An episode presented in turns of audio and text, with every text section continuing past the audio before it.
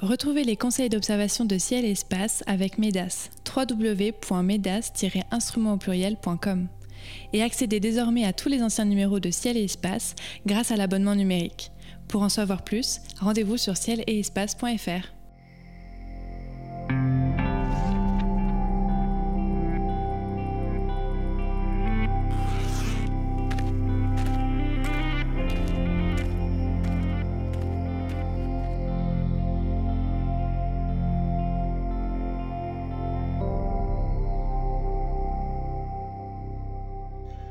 Bonjour et bienvenue sur les podcasts de Ciel et Espace pour une nouvelle émission consacrée aux éphémérides du mois de novembre 2020. Voici les événements que je vous conseille d'observer ce mois-ci. Le coucher de la Lune dans l'Arc de Triomphe, visible depuis les Champs-Élysées le 2 novembre, l'élongation maximale de Mercure le 10, la conjonction de Pluton et Jupiter le 13, le rapprochement de la Lune de Jupiter et Saturne le 19, le passage de Cérès à seulement 1 degré de la nébuleuse Helix le 21 et la conjonction entre la Lune et Mars le 25. Pour commenter ces événements, Cyril Birnbaum et Sébastien Fontaine m'accompagneront comme chaque mois. Vous pourrez aussi découvrir leurs chroniques ainsi que leurs coups de cœur en fin d'émission. Bonjour messieurs. Bonjour. Bonjour. Sébastien, nous démarrons sans attendre avec votre chronique mensuelle consacrée à l'histoire de l'astronomie. Euh, ce mois-ci, quel est le sujet dont vous avez choisi de nous parler on va passer, euh, on va parler d'un monsieur, Charles Messier, que tout le monde connaît, notamment grâce à son célèbre catalogue. Euh, ce garçon est né en, en 1730, il est mort à 86 ans en 1817. Et si vous êtes des bons petits historiens, eh bien vous comprenez qu'il a traversé quelques grandes pages de notre histoire. il a connu quelques rois et puis il a même été médaillé par Napoléon. Euh, pas moins que ça. Euh, donc c'est quelqu'un qui euh, est né dans, les Vosges et qui va monter à Paris aux alentours de 20 ans, 21 ans, pour vraiment devenir astronome. Et il va observer le plus clair de son temps à l'hôtel de Cluny qu'il va habiter. les, Parisiens connaissent l'endroit puisque c'est devenu le, musée d'histoire médiévale hein, finalement de la ville de Paris. Et donc il y avait au sommet de la tour que l'on voit encore, eh bien un observatoire notamment euh, utilisé par, euh, par Messier. Donc il, avait été chargé euh, très tôt euh, d'étudier un petit peu les phénomènes des, éclipses. Et mais bon, il n'y en a pas beaucoup. Et donc très vite, on lui a demandé aussi de, regarder un petit peu le ciel et de, de chercher des comètes. Alors d'ailleurs, durant sa carrière, il va en découvrir ou co-découvrir plus d'une vingtaine. Au total, il va en observer une cinquantaine. Et euh, bah, très vite, en 1758, alors cette date rappelle peut-être des choses aux fidèles auditeurs, puisque le mois dernier, on a évoqué euh, Halley et euh, vous vous rappelez peut-être que 1758, eh bien, c'était euh, la date du retour de sa fameuse comète, hein, ce qui va devenir la, comète de Halley. Et donc Messier, bien sûr, tente l'observation, il verra bien sûr cette comète, mais quand il observe dans le taureau, il observe une nébulosité qu'il prend pour une comète, c'est tout simplement un, un, objet diffus qu'il observe, ça va être M donc le premier objet finalement qui va apparaître euh, sur le catalogue, qu'il va euh, construire année après année. Une première version du catalogue paraîtra en 1774, il y a à peu près 45 objets alors référencés. Et donc, ce qu'il cherche dans le ciel, ce sont des, choses qui ne sont pas des étoiles, qui ne sont pas des planètes, qui sont peut-être des comètes, mais qui finalement n'en sont pas, puisque les comètes se déplacent, évoluent, apparaissent, disparaissent. Et lui, ce qu'il va donc cartographier sont les objets euh, que l'on pourrait prendre pour des comètes, autrement dit des objets euh, diffus, des nébuleuses. Alors à l'époque, on appelle nébuleuse tout ce qu'aujourd'hui on appellerait aussi nébuleuse, mais également des galaxies.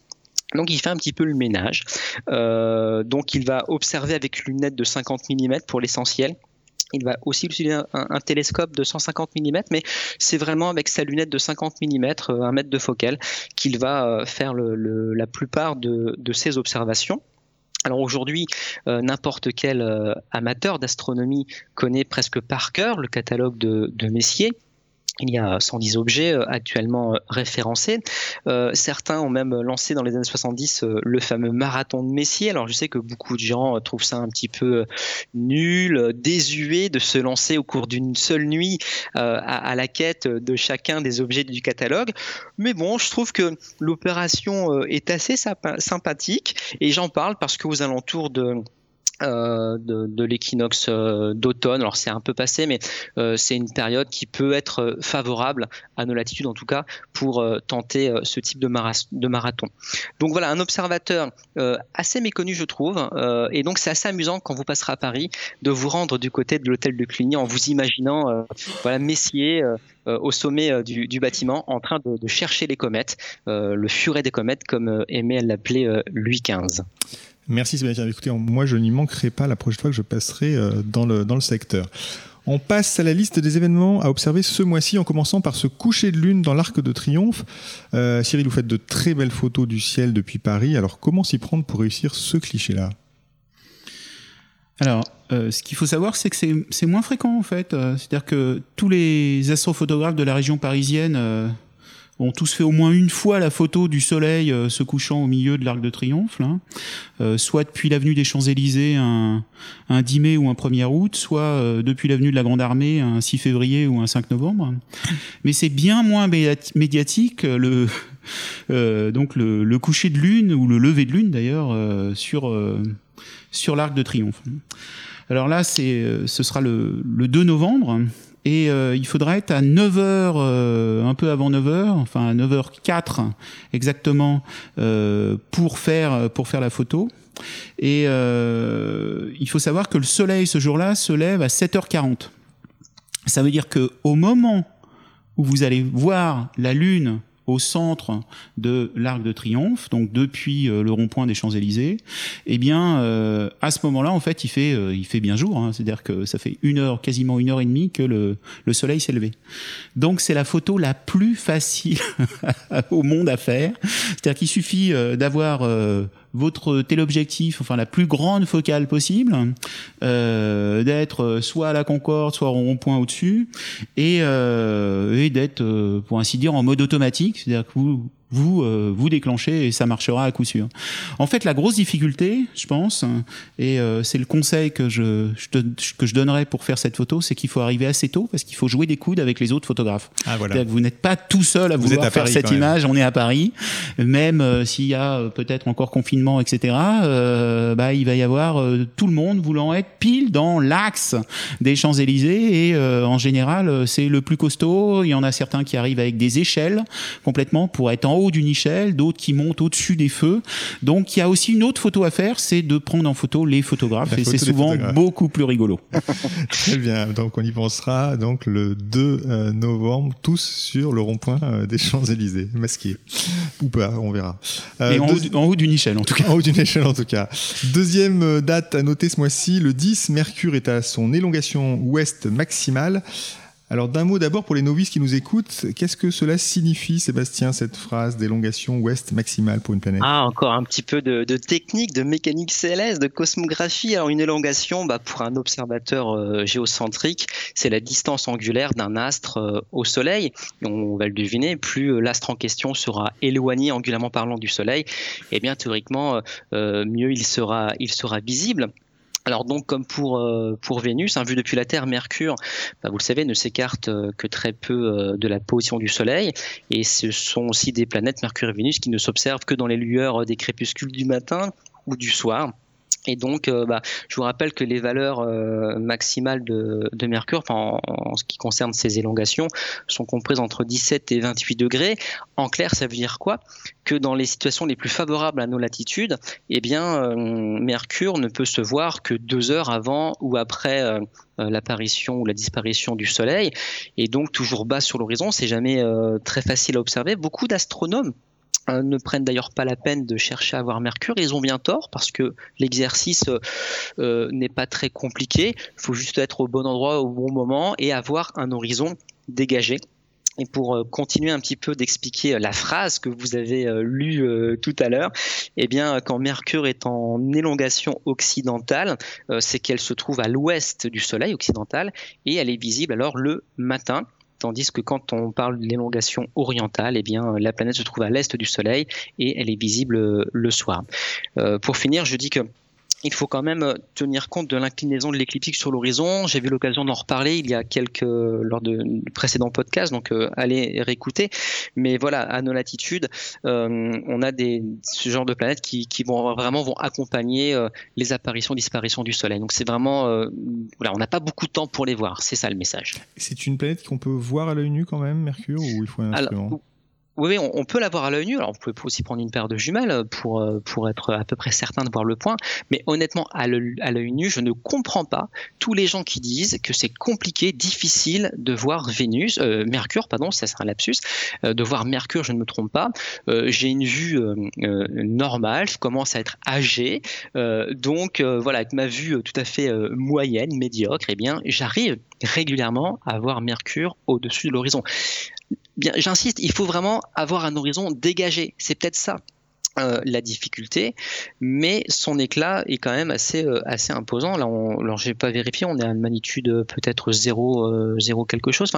En, tout cas, ou, même parfois une magnitude négative. Donc c'est vraiment c'est quelque chose qui se remarque, mais uniquement dans les lueurs d'un crépuscule. Donc c'est peut-être ça la difficulté. Il faut essayer de, repérer ce point dans un, une nuit naissante ou un jour naissant. Hmm. Très bien, on passe rapidement à l'observation euh, difficile, pour le coup sans doute du 13 Pluton. Pluton, oui, passe à 40 secondes d'arc au sud de Jupiter. Sébastien, alors là, on a une toute petite planète, elle une planète naine, elle a même, même plus le, qualificatif de planète, celle-ci. Euh, comment on fait pour, euh, pour voir Pluton? Alors pour voir Pluton, bah alors déjà honnêtement, euh, qui a envie de voir Pluton? Euh, Là, je, pose la question. Euh, à part à part le, défi et la satisfaction de se dire je l'ai vu. Alors pour essayer de la voir, il faut vraiment utiliser un, télescope avec un 400 mm. Rendez-vous compte, Pluton n'est toujours qu'un point et à ma connaissance, en tout cas l'œil à l'oculaire, je ne connais pas d'instrument en surface de la Terre qui nous permet de, mettre en évidence, de, résoudre le, diamètre de, de Pluton. Donc voilà, la seule satisfaction, c'est de se dire, ok, euh, j'ai vu Pluton, euh, je ne l'ai pas confondu avec une étoile. Euh, pour ceux qui seraient tentés ils ont raison d'utiliser euh, les méthodes euh, modernes d'observation, à savoir l'utilisation d'un goto. Eh bien, si vous prenez un goto, euh, vous ne serez même pas sûr de trouver Pluton parmi les quelques points qui apparaîtront à l'oculaire. L'idéal serait peut-être comme le disait précédemment Cyril, d'observer Pluton régulièrement, mais avec Pluton régulièrement, ça veut dire observer euh, bah, sur plusieurs années, et donc vous allez la voir euh, tout doucement se déplacer euh, par rapport à, un champ stellaire. voilà, donc ça, ça peut être ça, ça peut être une, une étude intéressante. Vous vous dites voilà, vous faites une date anniversaire, tous les ans à la même période, vous observez euh, Pluton. Et voilà, pendant vos 20, 30, 40, 50, 60 ans euh, d'observation, puisque tout le monde euh, note hein, ces observations dans un carnet, eh bien, vous allez noter, voilà, au petit bonheur la chance, l'évolution de, de, Pluton à travers les constellations. Je vous rappelle que son déplacement est très lent à peine 40 secondes d'arc par jour et euh, elle a accompli sa révolution autour du Soleil en 248 ans. Donc vous avez le temps de, de l'avoir traversé tout le zodiaque celle-là. C'est un vrai projet de vie là que vous nous proposez, Sébastien. Ah bah e-, exactement, exactement. En, plus l'intérêt c'est qu'on n'a pas besoin d'un gros carnet en fait. Vous pouvez prendre juste un tout petit carnet avec une, quelques feuilles de dessin et ça doit passer. Voilà exactement, à condition de n'observer que Pluton, voilà, monomaniaque et on observe, c'est même pas une planète. Donc euh, voilà. Le carnet, le carnet Pluton qu'on ressort à la date anniversaire vous nous avez bien vendu Pluton, hein. en tout cas. Voilà, ce sera le prochain hors série de Ciel Espace. Voilà, on vous propose un dossier spécial, Cyril et moi, on vous fait un truc sur Pluton. L'observer Pluton. Pluton est très intéressant. L'observation est peut-être un peu plus compliquée, effectivement. Alors on n'a pas encore 60 ans d'observation de Pluton, euh, Sébastien. On va attendre encore un peu avant de leur proposer. à, nous deux, c'est bon, je pense. À nous deux, ça, va. Alors on passe au 19. Euh, une, une, observation euh, beaucoup plus facile pour le coup, la Lune. Alors là, on est plus proche. Hein, Jupiter et Saturne qui se couchent ensemble. Ça, c'est un beau spectacle. Il faut le contempler. Euh, à quelle heure à peu près ça se passera, euh, Cyril Ça sera sur euh, le coup de, 6h, 18h, pardon. 18h. et vous pouvez aussi commencer, en fait, un petit peu avant. C'est-à-dire que le, à partir du 17 novembre, on voit la Lune apparaître, là, avec cette jolie lumière cendrée. Et le 19, eh bien, on va avoir ce fin croissant de Lune. Et puis, juste à côté, à 5 degrés, on aura à la fois bah, le duo de cet hiver, Jupiter et Saturne côte à côte. Euh, voilà.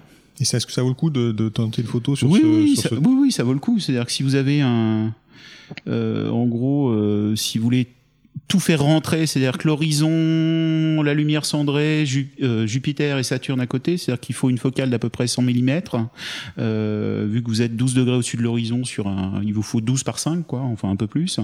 Et euh, bah, c'est-à-dire que vous faites, vous faites juste votre image sur un pied photo et ça marchera. Le conseil que j'aurais à donner, ce qui est joli en fait sur une telle image, c'est d'avoir en fait la lumière cendrée apparaître, c'est-à-dire de pas trop saturer ce fin croissant, d'avoir le contour de la lune et d'avoir les deux points en fait, euh, les deux points à côté, donc les deux les, les points, enfin les, la planète à côté. Euh, donc c'est de commencer en fait quand euh, les lueurs euh, du coucher de soleil sont un petit peu parties, il commence à faire noir à l'œil, mais sur pour l'appareil photo, qui, enfin qui est plus sensible, au final il y a encore des, des lueurs et ça va vous détacher cette lumière cendrée avec euh, les planètes à côté. Donc une photo assez facile à faire. Ah, une photo facile à faire pour le 19 novembre. On passe au 21. Alors le 21, Cérès passe à 1 degré de la nébuleuse Helix. C'est l'occasion de parler un peu de, de ciel profond et de cet objet dont on parle rarement en fait. Sébastien est-ce que vous pouvez nous présenter euh, Elix D'accord, oui. Alors par rapport à Cérès, euh, c'est le jour et la nuit, hein, ça n'a rien à voir. Cérès est complètement insignifiant, un peu comme Pluton finalement. Je vends très bien les objets. Hein. Hmm. Helix, par contre, c'est vraiment une star. Alors surtout si on s'intéresse aux photos d'astronomie, euh, qui n'a pas rêvé devant un poster, une très belle image d'Helix. Donc il s'agit d'une nébuleuse planétaire c'est NGC 7293, donc on est sorti du catalogue de Messier. c'est une nébuleuse planétaire Autrement dit, euh, ça, correspond euh, au stade quasi ultime euh, d'évolution d'une étoile comparable au Soleil. Hein. C'est une enveloppe, de, gazeuse sphérique éjectée donc par une étoile moribonde et qui se dilue dans l'espace pendant quelques dizaines de, milliers d'années. je vous renvoie vers les pages de Ciel Espace, on vous en parlait régulièrement. Et donc cette nébuleuse planétaire, eh bien, euh, elle se trouve dans la constellation du, du Verseau. Euh, c'est un objet qu'on peut assez facilement mettre en évidence avec une paire de jumelles. Euh, alors c'est euh, c'est un objet qui est peu contrasté. Euh, c'est un peu le problème, c'est-à-dire que dès qu'on va commencer à, vouloir grossir avec un télescope, avec un, instrument assez ouvert, hein, un 200 mm, et bien dès qu'on grossit, eh ben la nébulosité commence à disparaître. Alors on peut se dire on va essayer de trouver l'étoile centrale magnitude 13 quand même. Euh, mais bon, on va pouvoir voir l'étoile centrale, mais du coup, on perd la nébulosité. Donc, je pense que à l'observation, le plus intéressant, ça reste la jumelle, les jumelles, pardon, mais surtout, euh, c'est plutôt euh, la, photographie, parce que je pense que c'est vraiment un, objet qui donne envie de s'initier à la photo.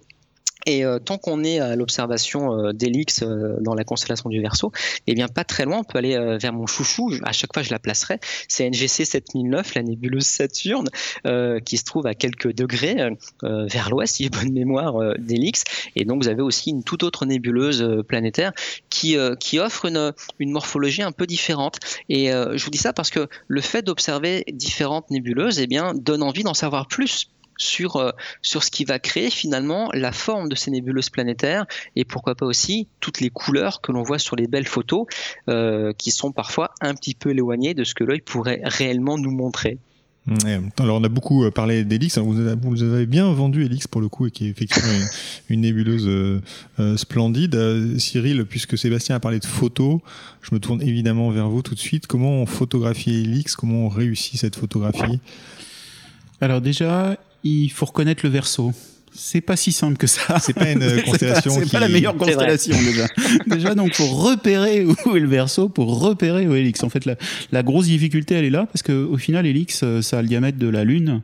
C'est-à-dire que c'est une nébuleuse qui est très très grosse, mais elle est très diffuse. Le verso reste sous nos latitudes très bas sur l'horizon, donc ça complique un peu les choses. Et en plus, c'est une zone qu'on connaît très peu parce que en gros, euh, l'été, on s'arrête. Euh, allez, on va jusqu'au Sagittaire peut-être, mais on va pas beaucoup plus loin. Peut-être un peu les poissons de temps en temps, mais pas vraiment beaucoup plus loin. Euh, en plus, c'est une zone où les étoiles sont pas très très lumineuses sur l'horizon, etc. Donc la difficulté, c'est vraiment de de le de la repérer déjà, bon, une petite difficulté.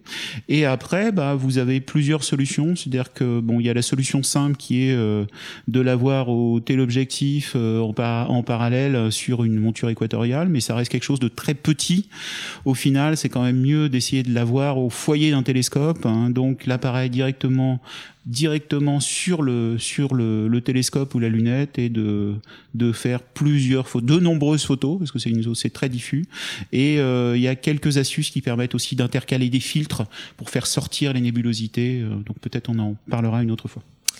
Très bien. Et on n'a pas parlé de Cérès du coup dans, dans la bataille. Euh, ah. en, deux mots quand même, est-ce que est-ce qu'on Cérès on, on, peut le voir dans un instrument à côté de à côté d'Elix, Sébastien? Euh, ouais, mais alors Cérès, euh, deux, mots quand même. Donc c'est euh, un, astéroïde, petite planète plutôt, à peu près 900 km de, dans sa grande dimension. Et donc c'est euh, l'objet découvert par Piazzi le 1er janvier 1801. Euh, c'est un jour important pour ceux qui aiment les chroniques puisque c'est le premier jour du 19e siècle. Et donc découvert par Piazzi à l'observatoire de Palerme, la ville de Palerme en Sicile. si vous y allez, je vous invite à aller voir l'observatoire. C'est un drôle de bâtiment. Et la ville, c'était en, en, finalement d'astronomie et c'était plutôt pour le côté prestige que Palerme avait décidé de, créer un observatoire. Et le problème, c'est que personne voulait venir y travailler. Donc euh, Piazzi a dit ok, mais je veux euh, les, les, pleins pouvoirs pour, pour observer. Et donc euh, donc voilà comment il a il a pu travailler là-bas et surtout donc découvert Cérès. Alors avec euh, un télescope de 200 mm, ça reste un point. Euh, l'intérêt peut-être, c'est de mettre en évidence le, mouvement rapide de, de, Cérès, hein, quasiment un degré par jour. Mais euh, voilà, donc là, ouais, jeter un coup d'œil en direction de Cérès, pourquoi pas, mais il n'y a pas, il a pas vraiment d'intérêt quoi. voilà, perdez-vous plutôt sur Helix avec vos avec vos jumelles. ne prêtez pas forcément attention à, à Cérès. Tu veux dire que tu ne conseilles pas d'avoir un carnet Pluton et un autre carnet Cérès voilà, non, il faut, il faut savoir euh, choisir euh, ses cibles. Et c'est Pluton et Helix, allez, voilà. On passe à l'événement du 25. Alors, un joli rapprochement entre Mars et la Lune. Euh, Mars qui reste encore très brillante, hein, Sébastien. On en profite comment? À l'œil nu, aux jumelles, au télescope? Alors, alors toujours à l'œil nu, Mars reste toujours brillante, même si depuis l'opposition dont on a parlé le mois dernier, Mars a quasiment perdu une magnitude. c'est intéressant parce que voilà, le, le, le moment où fallait observer Mars, c'était plutôt euh, au mois d'octobre. Euh, et là, à vue d'œil, quasiment euh, nuit après nuit, on a son éclat qui, qui, diminue. C'est parfaitement perceptible. Alors attention, parce que le 30, c'est la pleine lune. Bon, ça peut toujours être un petit peu embêtant. Euh, Mars, le 25, aura toujours un diamètre apparent d'environ 15 minutes. Elle est dans la constellation des, des poissons, ce qui peut vous donner aussi un petit challenge supplémentaire. Après avoir débusqué le verso, et bien chercher les poissons, c'est pas toujours simple. On peut céder du carré de Pégase, mais bon. Sinon, voilà, avec euh, bon, bah, avec vos jumelles, vous mettez facilement en évidence la couleur ocre. Mais bon, les, les observations instrumentales sont toujours intéressantes, mais euh, je pense qu'il aurait mieux fallu euh, s'y prendre un mois plus tôt. Très bien, merci beaucoup pour ces renseignements sur Mars et la Lune qui se rapprochent le 25. L'heure de la chronique photo est arrivée. Cyril, vous nous conseillez chaque mois sur la meilleure façon de réussir une astrophoto de votre choix. Ce mois-ci, quel est le thème de votre chronique? Eh bien, c'est une astuce ce mois-ci. C'est une astuce et euh, c'est une astuce que je vais vous donner ou que je redonne en quelque sorte, parce que c'est une astuce qui était très connue des, des photographes euh, qui euh, utilisaient de l'argentique, donc il y a encore quelques dizaines d'années. Et la question, c'était comment on arrivait à faire des grosses étoiles dans le ciel. C'est-à-dire que vous vous souvenez peut-être de ces clichés d'Akira Fuji, de David Malin, où on voyait des, des constellations, des photos de constellations, et on avait la grande ours qui, les, les étoiles de la grande ours qui, qui ressortaient vraiment euh, des pavés euh, sur ces images, ou la photo, je me souviens d'une photo d'Akira Fuji, on voit une étoile filante, et puis euh, la constellation d'Orion. Et là, pareil, Orion, on ne voit qu'elle, avec les belles couleurs, etc. Alors, l'astuce, en fait, à l'époque, ce qu'on faisait, c'est qu'on utilisait des filtres diffuseurs qu'on intercalait à l'avant des objectifs. Et euh, toute la technique consistait en fait sur une même image à exposer un certain temps avec le filtre et le reste du temps sans le filtre. Donc il fallait retirer le filtre, le dévisser ou le déclipser sans tout faire tomber, sans tout faire bouger, etc. Et chaque photographe avait sa méthode. Alors je vous donne la mienne, c'est qu'à l'époque, en fait, je faisais un tiers de temps avec le filtre et deux tiers sans le filtre. Et la durée totale, en fait, dépendait de la pellicule photo que vous utilisiez et puis de la qualité du ciel, bien sûr. Donc ça, ça C'était l'époque héroïque, là, voilà, que vous décrivez. oui, oui. Mais c'est surtout qu'un cliché était un cliché quand même, donc on faisait un petit peu plus attention. Euh, Aujourd'hui, bah, vous pouvez faire exactement la même chose, mais en numérique. C'est-à-dire qu'il vous suffit de bah, d'acheter un filtre dans le commerce qui est un filtre diffuseur, ça existe encore. Toutes les marques en ont. Euh, alors forcément, il y en a qui marchent un peu mieux, qui diffusent un Certains diffusent un peu trop, d'autres un peu moins, etc. Mais on trouve encore des filtres diffuseurs. Vous en trouvez même dans les brocantes, ça arrive encore. Et euh, bah de la même façon, bah, vous allez faire une photo de la constellation avec le filtre et une seconde photo sans le filtre. Et puis après, bah, une fois que vous avez ces deux images, donc vous n'avez pas changé les réglages entre chaque cliché, c'est-à-dire que vous avez fait la même ouverture, la même focale, le même temps, la même sensibilité. Et puis ensuite, bah, numériquement, vous allez additionner ces deux images, donc ce soit sur n'importe quel logiciel de, de traitement d'image, hein, euh, et, euh, et vous allez comme ça arriver à remettre une grosse étoile donc un gros pavé sur euh, une étoile qui est euh, bien résolue, bien fine. Merci donc pour réussir ses propres constellations. La fin de cette émission approche. Sébastien Cyril, c'est le moment de, vous- nous dévoiler votre coup de cœur du mois. Un astre, un livre, une mission spatiale, une exposition, un astronome, un instrument. Vous avez le choix. Euh, Sébastien, quel est votre choix justement ce mois-ci? Alors mon choix se porte sur euh, quelqu'un de pas très connu, il s'appelait Jean Legros. Euh, il était astronome amateur et c'est quelqu'un qui a réalisé tout seul chez lui une horloge astronomique, mais d'un genre un peu curieux. Une horloge astronomique qu'il a faite en, mécano. Les, les- jeux bien connus euh, que vous avez certainement eu jadis. Et donc, il a commencé sa construction dans les années 30. Euh, Jean Legros est décédé en 1978, donc ça commence à dater. Mais je parle de son horloge parce qu'elle fonctionne toujours. Euh, on peut euh, la voir euh, au planétarium de Reims. Ce monsieur Jean Legros était rémois, pharmacien de métier, compositeur. Il y a d'ailleurs un prix Jean Legros qui est toujours décerné tous les ans par le conservatoire municipal de Reims. Et donc, son horloge astronomique euh, bah, est vraiment fabuleuse. Vous avez différents cadrans bien sûr, euh, des cadrans qui vont, euh, bon certes vous donner l'heure, mais également vous indiquer les dates des prochaines éclipses de lune, éclipses de soleil. Euh, ça vous donne également des mentions sur les horaires de lever et de coucher de notre étoile, il y a une carte du ciel, il y a un compute ecclésiastique que j'ai pas le temps de décrire. Et donc il avait commencé cette construction chez lui, donc il habitait une maison dans le centre de la ville de Reims. Et quand la Seconde Guerre mondiale est arrivée, euh, il a fui la ville, euh, mais en laissant bien sûr euh, son horloge astronomique. Et l'histoire raconte, c'est ce qu'il racontait, que quand il a quitté son appartement, il a laissé la porte ouverte, il l'a pas fermée à clé. Il avait affiché un écriteau avec le même texte écrit en français, en allemand et en anglais. C'était écrit, je cite, derrière cette porte se trouve l'œuvre de ma vie. Bon. Et quand il est revenu après les années de guerre, eh bien, il a ouvert la porte, évidemment, avec la, peur au ventre, et il a retrouvé son horloge astronomique parfaitement intacte, euh, et qui, à sa mort, a donc été installé au planétarium de Reims. Donc, je vous invite vraiment à aller voir cette, cette horloge, soit sur place puisque vous la verrez fonctionner. Et vous verrez également sur son planétaire euh, les, les planètes se déplacer. Donc, euh, si on reparle de Pluton, eh bien, vous allez voir pendant quelques années euh, euh, Pluton euh, pérégriner autour de l'ampoule qui matérialise le Soleil. Et là, encore une fois, j'ai un petit souvenir ému puisque certains se rappellent que je suis rémois de naissance, que j'ai travaillé au planétarium de Reims et je me revois une fois par semaine remonter les poids euh, de manière à ce que la pendule ne s'arrête jamais. Euh, donc voilà, donc cette, cette course folle, vous pouvez la, voir à Reims, mais vous avez également sur internet euh, bien des, des, des, des vidéos qui vous présentent en détail cette construction en mécano. Voilà, Jean Legros, l'horloge astronomique de Reims. Eh bien, merci beaucoup pour cette belle histoire qui méritait effectivement un coup de cœur. Cyril, quel est votre euh, choix pour ce mois-ci? Alors c'est un musée, un musée euh, d'archéologie que j'ai vu cet été en, en Suède. Alors n'étant, ne parlant pas forcément le suédois, ça va être compliqué de vous donner euh, son nom, mais je vais quand même m'y risquer. C'est le musée Vitlik, V-I-T-L-Y-C-K-E. Ça doit pas se prononcer comme ça, je pense. hein. C'est noté. On- Sinon, on peut repasser la bande pour, bien entendre.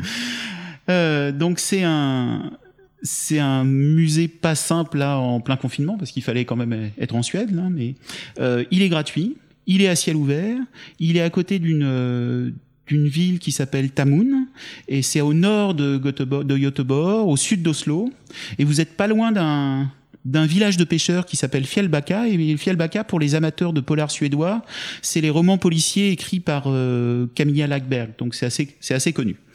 Et euh, donc ce musée d'archéologie, vous avez un bâtiment principal avec une boutique classique jusque-là, un petit musée à côté, et surtout vous avez à l'extérieur une reconstitution d'un d'un site historique, euh, donc de l'âge de bronze avec des huttes, un potager, des des endroits où on fabrique des outils, etc. Et c'est ça ce qui est passionnant, c'est que tout autour, vous pouvez admirer des peintures, euh, des gravures rupestres euh, qui racontent la vie en, en Suède il y, a, euh, il y a 3000 ans. Et en tout, il y a 350 groupes de gravures. Donc vous déambulez dans la forêt, pas loin de la mer. De temps en temps, vous voyez la, mer au loin. Et euh, vous êtes au milieu de la bruyère, vous êtes au milieu de, de fougères, de myrtilles, de bouleaux partout. Donc vous ramassez des myrtilles au passage, forcément, des framboises, des érelles, des girolles. Vous pouvez même ramasser des girolles. Et sur ces gravures, on voit plein de motifs variés. C'est-à-dire que vous allez avoir des animaux, des embarcations, des scènes de chasse. Et c'est là ça devient passionnant. C'est que moi, j'y ai vu le soleil, la lune, des étoiles. Et donc j'ai qu'une envie, c'est d'y retourner et d'en savoir beaucoup plus sur, euh, sur cet endroit fabuleux et magique. Donc le ciel sur des gravures rupestres euh, datées d'il y a 3000 ans. Voilà. C'est bien ça. Eh bien, merci Cyril, merci Sébastien. Les éphémérides de Ciel Espace sont terminées pour ce mois-ci. Merci à Nicolas Franco qui était à la technique. Cette émission était présentée comme chaque mois par David Fossé. Je vous donne rendez-vous au mois de décembre et d'ici là, si ce n'est déjà fait, abonnez-vous à Ciel Espace ou laissez un commentaire sur votre site de podcast préféré. Merci et bonnes observations à tous.